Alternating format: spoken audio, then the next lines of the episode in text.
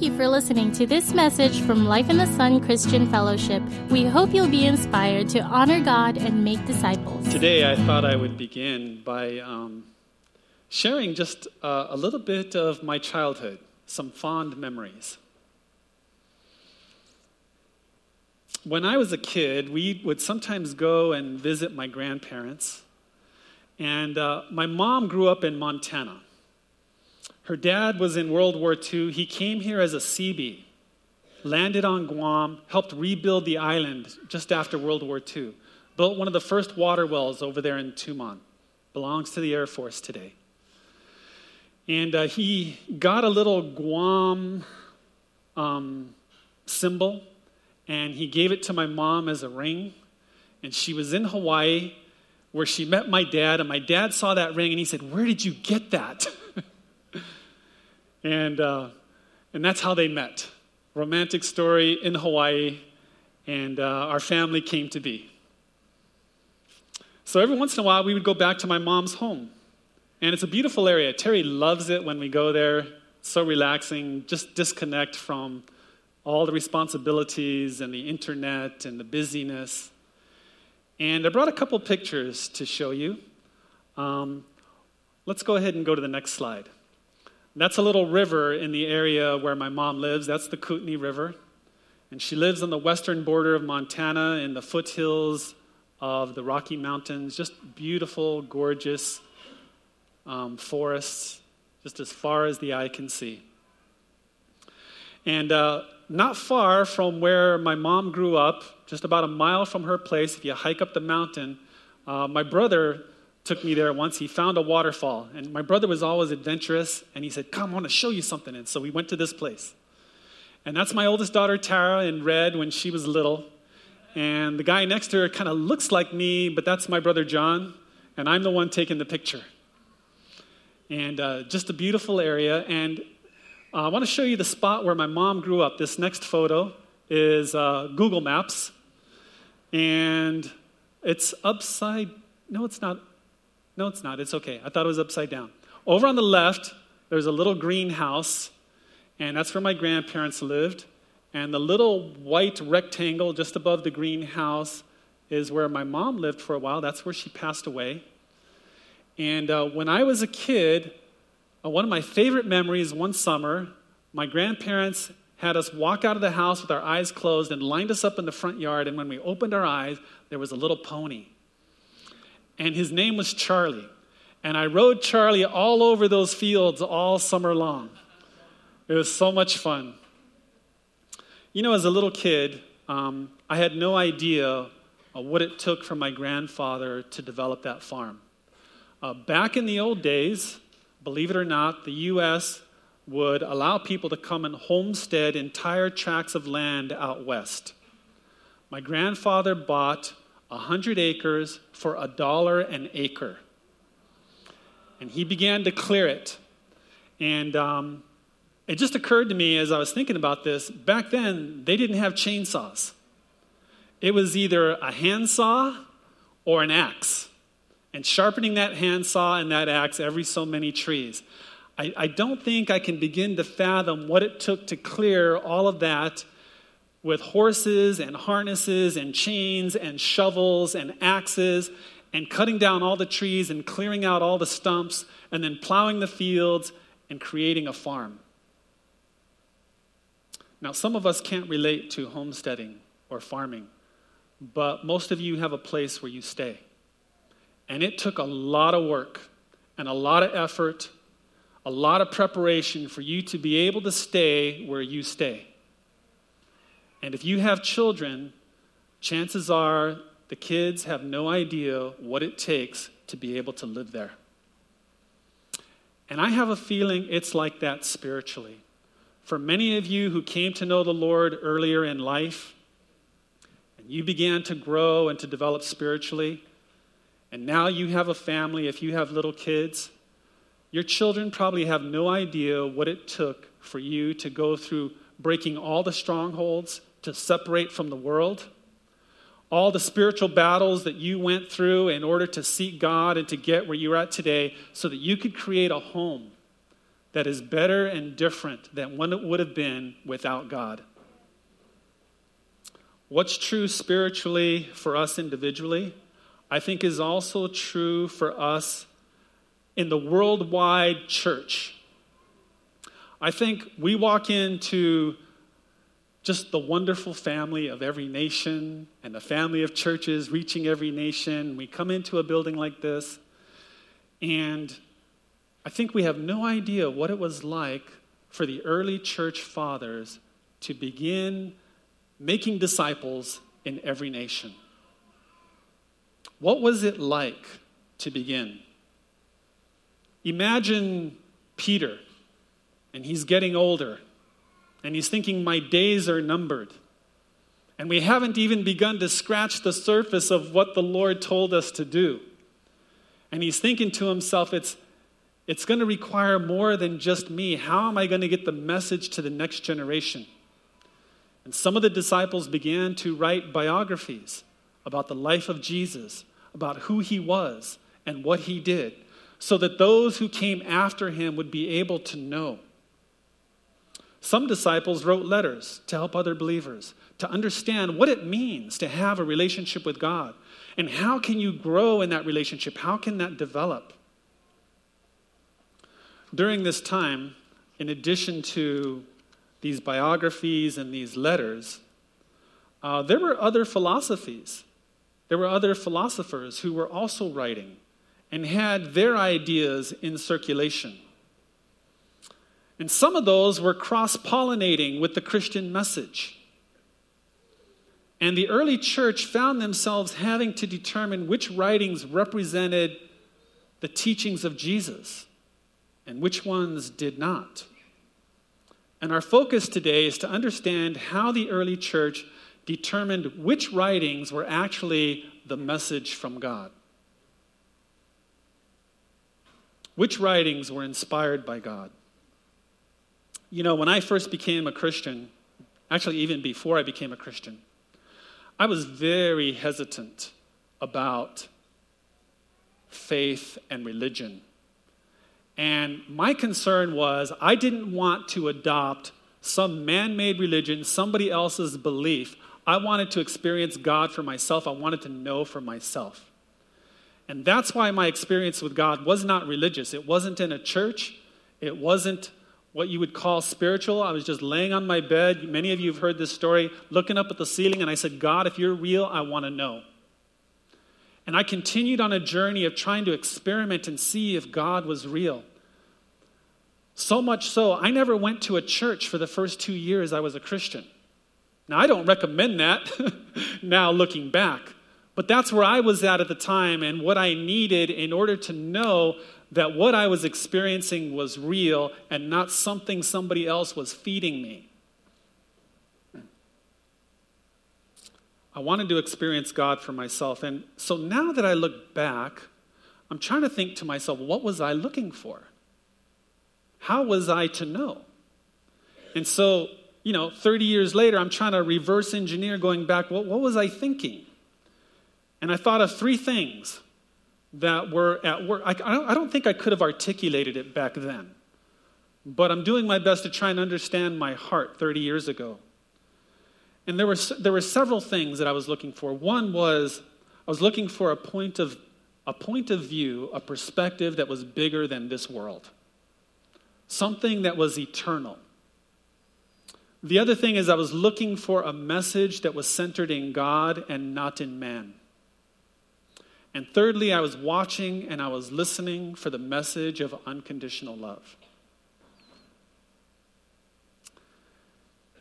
And every time I heard that message, I heard, I saw that fingerprint of God. Every time I heard his voice through whatever means that he chose, it touched my heart, and I knew I was, I was on the scent of the trail. I was in the right place. I was going in the right direction. Jesus said, my sheep hear my voice, and they follow me. What has been your experience in sensing God's voice? Do you sense his voice during worship when your heart hears the message of God's love for you? Do you sense his voice when you hear the message that this world is not all there is? Does it resonate with eternity in your heart? The Apostle John was very strong, and he was very clear when he said this. This is First John chapter four, beginning in verse three. Every spirit that does not confess Jesus is not from God. This is the spirit of the Antichrist, of which you have heard that is coming, and now it is already in the world. Oh, not yet. Go back. You are from God, little children, and have overcome them, because greater is he who is in you than he who is in the world. Next. They are from the world, therefore they speak as from the world, and the world listens to them. We are from God. He who knows God listens to us. He who is not from God does not listen to us. By this we know the spirit of truth and error. Next verse. Beloved, let us love one another, for love is from God. And everyone who loves is born of God and knows God. The one who does not love does not know God, for God is love. And so here's the point. When you walk with God, and when you rely on his spirit to live the life, there is a spirit-led discernment that tells you what is of God and what isn't. Remember last week, I don't have it up on the screen, but we talked about First Corinthians chapter two. Which says, Paul said, now we have received not the spirit of the world, but the spirit who is from God, that we might know the things freely given to us by God, which things we also speak, not in words taught by human wisdom, but in those taught by the Spirit, combining spiritual thoughts with spiritual words.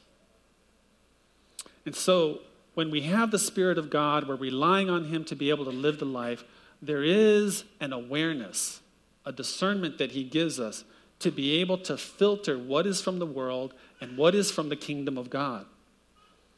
And this is how the early church recognized which teachings were from God and which teachings were from man, or possibly from demons.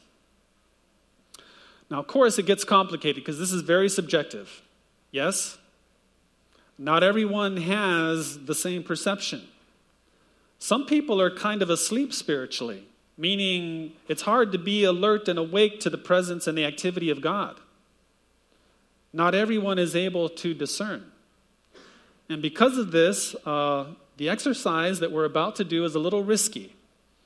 But I'm going to put some faith in our church, and actually I'm putting faith in God's Spirit in you. I'll give you an example of what the early church did as they evaluated writings about the Christian faith. I'm going to put two statements on the screen. And I want to, I'd like you to tell me, which one do you sense has the fingerprints of God? Which one do you sense has the voice of God behind it? If we pass the test, great. If not, may the Lord give us greater discernment to understand his ways. So are you ready? Okay, here's the first statement. The Logos said, if you know the truth, the truth will make you free. Ignorance is a slave. Knowledge is freedom. When we recognize the truth, we shall find the fruits of truth in our hearts. If we unite with it, we will bring our fulfillment. Just evaluate that for a moment. Just ask yourself, do you sense God in that teaching? Because I'm going to read to you another statement in a moment. I'm going to ask you to choose between the two.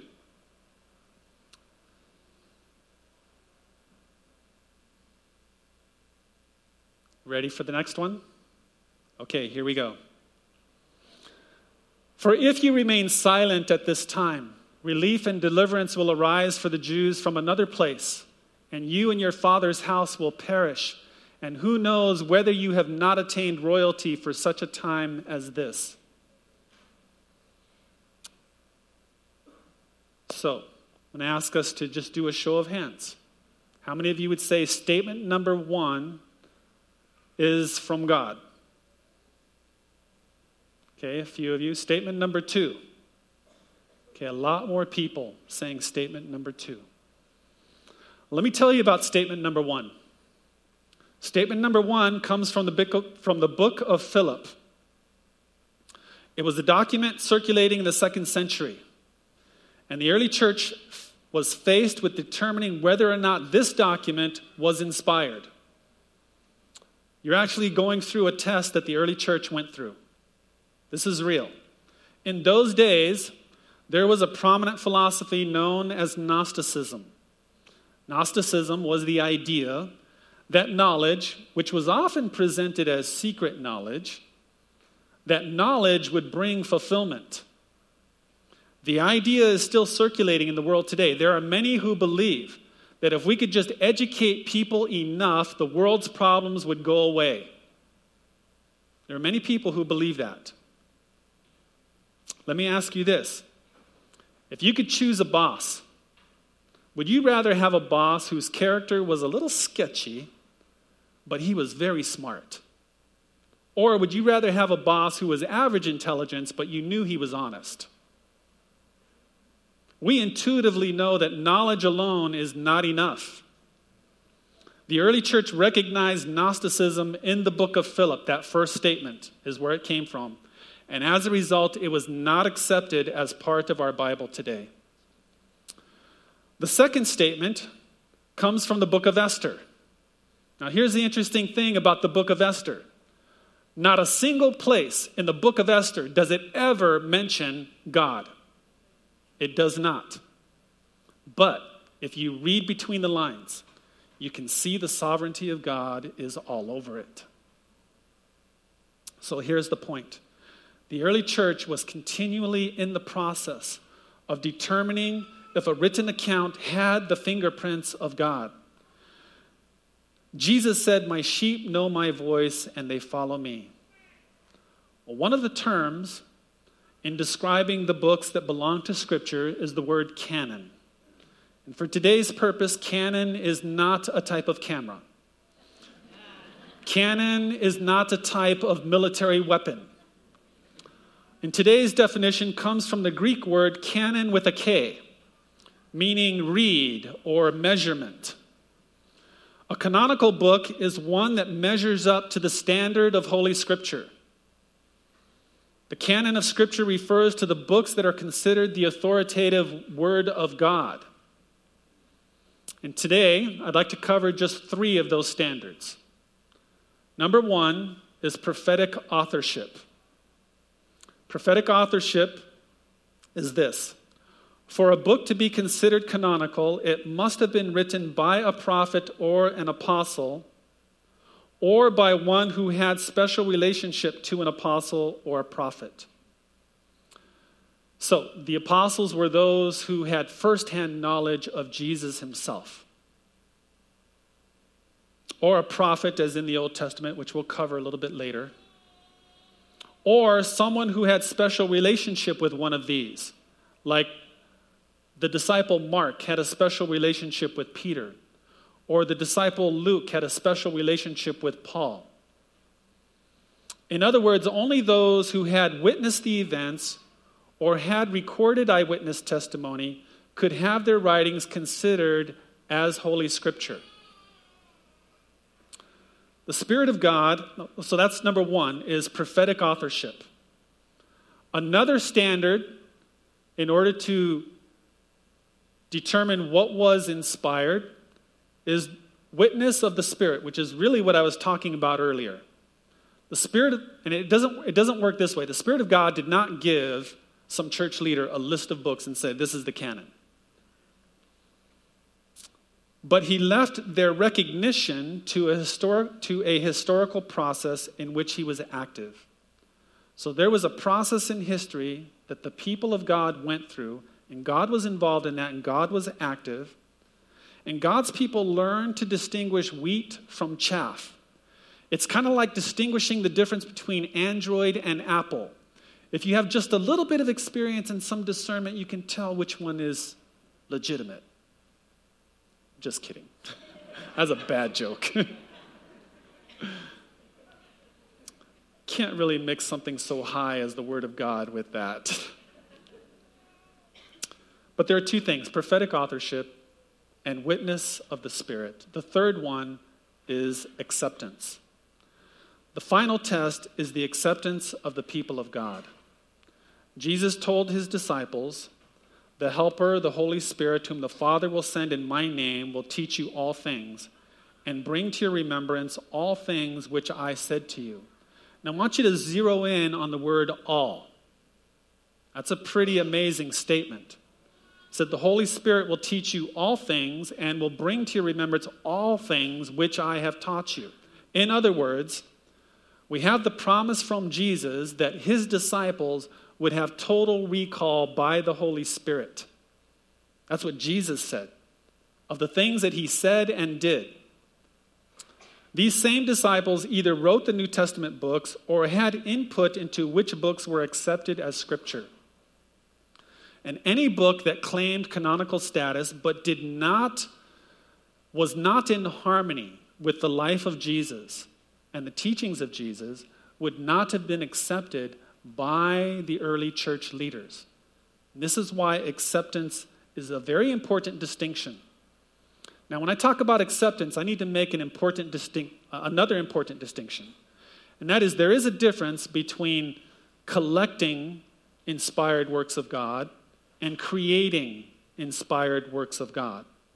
Collecting something that is already created is different from creating itself. So here's a, a quote by J I Packer. "The church no more gave us the New Testament canon then Sir Isaac Newton gave us the law of gravity. God gave us gravity by his work of creation. And similarly, he gave us the New Testament by inspiring the individual books that make it up." And so it was up to the church in the early days to recognize what was inspired, something God had already done working through the books that make it up. So we have three things. We have prophetic authorship, witness of the Spirit, and acceptance.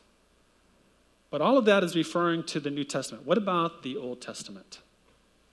The Old Testament is more complicated, but I want to share just one thought to address that question. It's found in Luke chapter twenty-four. We'll read it together. "Then he said," and this is Jesus speaking, and this is after the resurrection, "Then he said, when I was with you," I should back up a little bit more, a little more background. After the resurrection, um, there were two people walking on the road to Emmaus, and they thought Jesus was dead, and they were depressed, and then he appeared to them. They had not recognized him. And this is what he said, "When I was with you before, I told you everything written about me in the..." Lo- get, notice his sources. "Everything written about me in the law of Moses and the prophets and in the Psalms must be fulfilled." And then he opened their minds to understand the Scriptures. And he said, "Yes, it was written long ago that the Messiah would suffer and die and rise from the dead on the third day." I want to stop there for a moment. Here was Jesus in his resurrected form appearing before two people, and they didn't recognize him. And what did he do to help them recognize? It says he opened the Scriptures to them and he revealed himself through the Scriptures. The resurrected Jesus is standing before them and he uses Scriptures to help people understand his identity and his presence. What that means for us here today is you don't have to have Jesus standing in a physical body here. In the same way as those two witnesses that he met on the road to Emmaus, he can reveal to you the presence and the power of God through the Scriptures. Scripture is alive and powerful. Verse forty-seven, "It was also written that this message would be proclaimed in the authority of his name to all the nations, beginning in Jerusalem. There is forgiveness for all who will repent." Did you catch that second prophecy? It's up there on the screen now. The Old Testament prophecies were verified in the life and death and resurrection of Jesus. His life is living proof that the Old Testament is correct. But did you also catch the second prophecy? He said this, "It is also written that this message would be proclaimed in the authority of his name to all the nations, beginning in Jerusalem. There is forgiveness for those who repent." It was written means it was foretold. It means it was prophesied that the good news would be proclaimed to all the nations. You know, when you share the message of forgiveness with somebody, you are actually entering into the preordained plan of God, all the way back since the Old Testament. The fact that the church exists and we are focused on church planting and campus ministry and missions to bring the good news to every nation is another evidence that the Old Testament is correct. In summary, I'm sharing with you the process that the early church went through and resulted in the Bible that we have today. You know, we're like the grandchildren who grew up on the farm.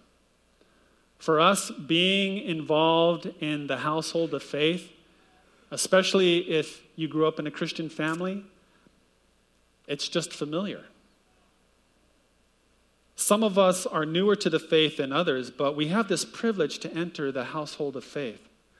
And my hope is that we would feel great appreciation for the believers who went before us and did the hard work of preparing the farm.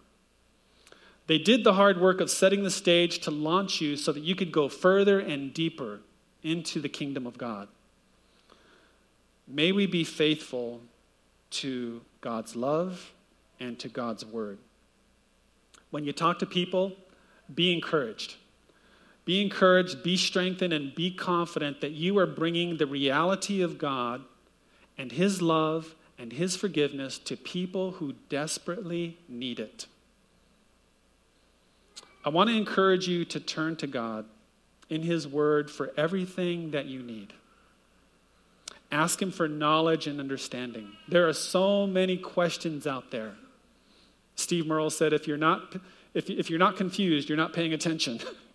There are so many questions out there about how to do life. You know, I'm glad you're here. But if this is all you get in terms of the Word of God, thirty minutes on a weekend, it's like a starvation diet. We need to be getting nourished and encouraged and strengthened from his word every day. And I want to encourage you to do whatever it takes to get into his word. Be creative about it. Uh, go to Christian radio. You can go to Caleb dot com. Uh, go watch all the tributes to Billy Graham. Uh, go watch the funeral about Billy Graham. It's just full of teaching and encouragement in the Word of God. Uh, download the Read Scripture app that we talked about a couple weeks ago. If you haven't done that yet, it's an amazing app that will help you get into the Word of God. And as the Leadership two fifteen class loves, it has videos which help you understand what it is that you're reading. Or, or, or go to the Blue Letter Bible, the app, and listen to the audio Bible. If you're, if you're not visual, if you're audible, if that's the way that you learn, do whatever it takes. Be creative in order to get the Word of God inside. Memorize Scripture. You know, find what works for you and develop it. It's like exercise. You have to build from where you are. And the goal is not to look like somebody else or sound like somebody else, although people who are walking well with God are good role models and an encouragement to us. But the goal is to develop and grow in your relationship with God and to become the person that he wants you to be as you get his word into your life. Work on it every day, and in a year, you will not be the same. Guaranteed. Good news? Let's pray. Father, I thank you that you've given us this great gift of your word. Lord, your word is alive and powerful. And I pray that you would awaken us in our hearts, in our spirits, Lord, to sense your presence, to be able to hear your voice through your word, to see your fingerprints, to be nourished and encouraged and strengthened as we take it in to feed our soul. Lord, sometimes we are so thirsty on the inside. We feel lonely. We feel down. Lord, sometimes we're upset about things. We're anxious. There are so many needs. Lord, there is a void deep in our heart that only you can fill. And God, I ask that you would encourage us and strengthen our faith, our trust to seek you to meet those needs, and not the old habits and the patterns and the hang-ups and the things that we do to try and get our needs met. Father, let there be no substitutes for you. Holy Spirit, I ask that you would anoint our minds and the minds of our hearts and give us understanding as we seek you in your word. Lord, I pray that you would open us, open the eyes of our hearts and help us to see your kingdom and the riches that we have in Jesus. And so if you would keep your heads bowed and your eyes closed, I want to challenge you just to respond to God in your chair. And if you feel like the Lord is inviting you to a deeper relationship with him, I want to encourage you to renew your relationship, to renew your commitment, and say, God, I want to seek you with all my heart, with all my mind, and with all my strength. And if that sounds like something that you would like to do, I want to invite you to pray with me. Just pray in your heart, the Lord will hear. Lord, I'm here today. Lord, you know all the distractions that I face. You know all the demands on my schedule. You know the capacity of my being, my gifting, my mind, and my physical body. And yet, Lord, I ask that you would give me an ability beyond myself to be able to seek you in big ways and in little ways, but especially through your word. And Lord, I ask that you would speak life to me and that you would allow me to become the person that you want me to be, and that you would use me, God, to, to be an encouragement to my family, to my friends. Lord, give me wisdom. Lord, make me the person you want me to be. If you keep your heads bowed and your eyes closed, I'd like to address one more group here today. As you're hearing me talk about a relationship with God, that's something that's been on your mind and heart lately. Today, you may be here because you sense God's been trying to get your attention. And if that describes you, and you're here because you're responding to him, I want to give you a chance just to formalize your response. If you've never made a conscious choice to let him come and be in your life, then I want to give you an opportunity to do that today. And if that sounds like you, we're going to pray in a moment. The most important thing is just that you've decided to do that. I'm just catching up with what God's already doing in your heart.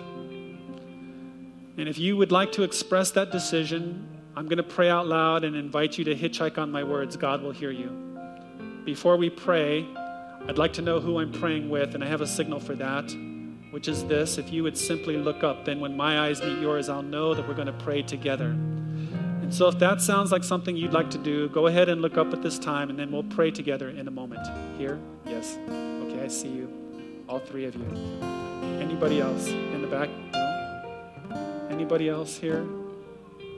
Right there, yes, and here. Okay, I see you.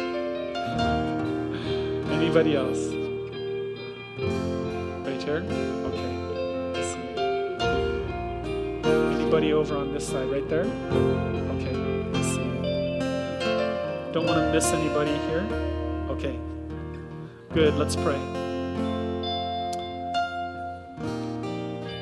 Our God and our Father, my God and my Father, I'm here today, standing in the crossroads of this decision in my heart, and I'm deciding, yes, God, I want to experience you, and And so I'm opening up my life, and I'm asking you to come into it by your Spirit. Lord, I ask you to forgive me for things I've done that have interfered in my relationship with you and with others, things that have been hurtful. And I ask you to forgive me through Jesus.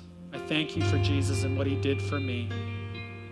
And I accept Jesus' forgiveness, and I accept Jesus himself into my life. Lord, I ask that you would give me a new start. Living the way I've been on my own has not been working real well, and I, I want to know your way. And so I'd ask that you show that to me. Open my mind, help me to see your way to live, and make me the kind of person you want me to be. I thank you for coming into my life. I thank you for forgiving me. And I thank you in Jesus' name. Amen.